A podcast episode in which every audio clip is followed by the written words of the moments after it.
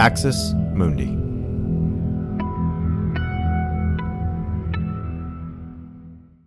You're listening to an Irreverent podcast. Visit irreverent.fm for more content from our amazing lineup of creators.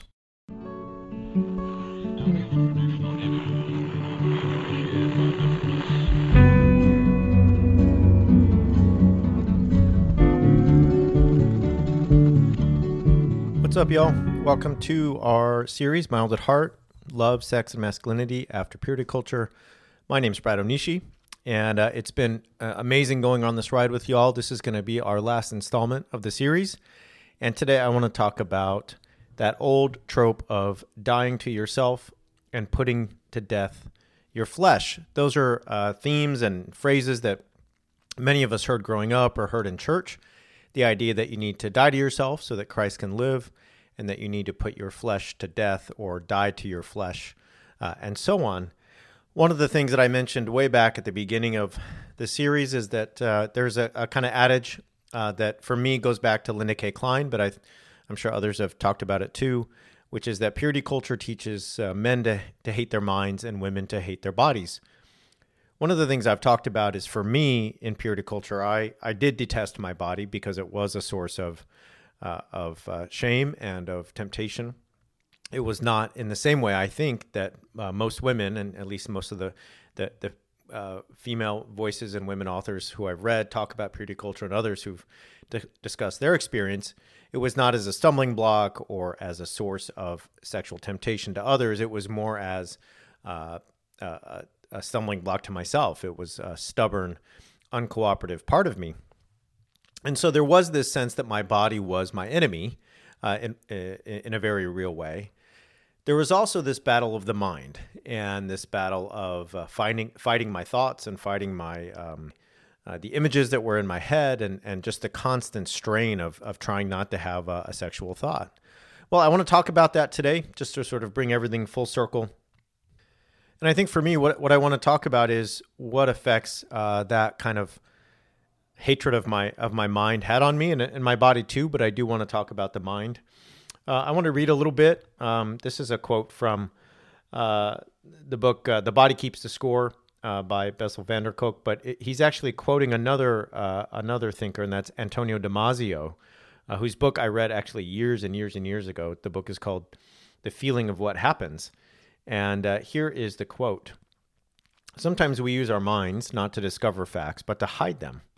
One of the things the screen hides most effectively is the body, our own body, by which I mean the ins of it, its interiors. Like a veil thrown over the skin to secure its modesty, the screen partially removes the mind, from the mind, the inner states of the body, those that constitute the flow of life as it wanders in the journey of each day. And so uh, there's a lot going on in that quote because he mentions that, uh, you know, oftentimes we use our mind like a veil thrown over the skin to secure its modesty. And so it's, it's rather fitting for a discussion on purity culture.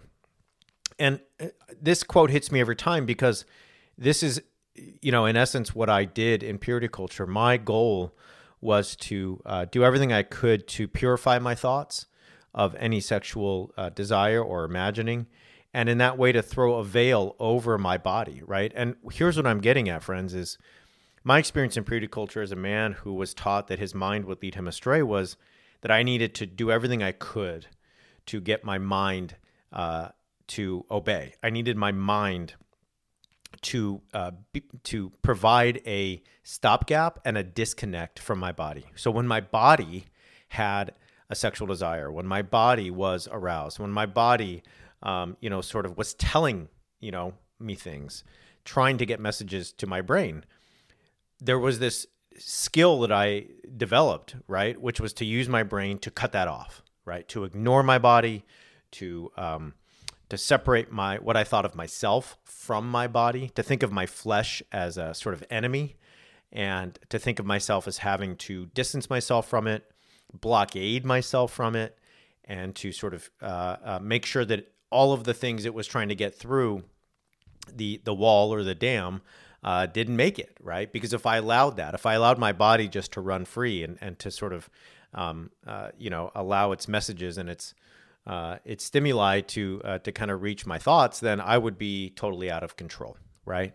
And I know I just want to stop for a minute, and I know that there are many uh, stories out there of men who um, were part of purity culture and perhaps even leaders, but you know, kind of used it as a way to manipulate people and to uh, live a double standard, right? Where men could sort of engage in sexual contact and not be punished or sanctioned or socially excluded. And if women did that, they would be just completely, um, you know, exiled or seen as uh, as temptresses and blah blah blah. Right. Thanks for listening to this free preview of our Swag episode. In order to get access to the full episode and so much more, become a Straight White American Jesus premium subscriber by clicking the link in the show notes. It'll take you like two clicks, I promise. In addition to getting access to this episode, you'll have access to the entire Swag archive, over 550 episodes. You'll also get an extra episode every month, ad free listening, Discord access, and so much more. All that for less than six bucks a month, and it helps us keep our flag up and continue to safeguard democracy from religious nationalism, extremism, and rising authoritarianism. Check it out. It's not hard, I promise.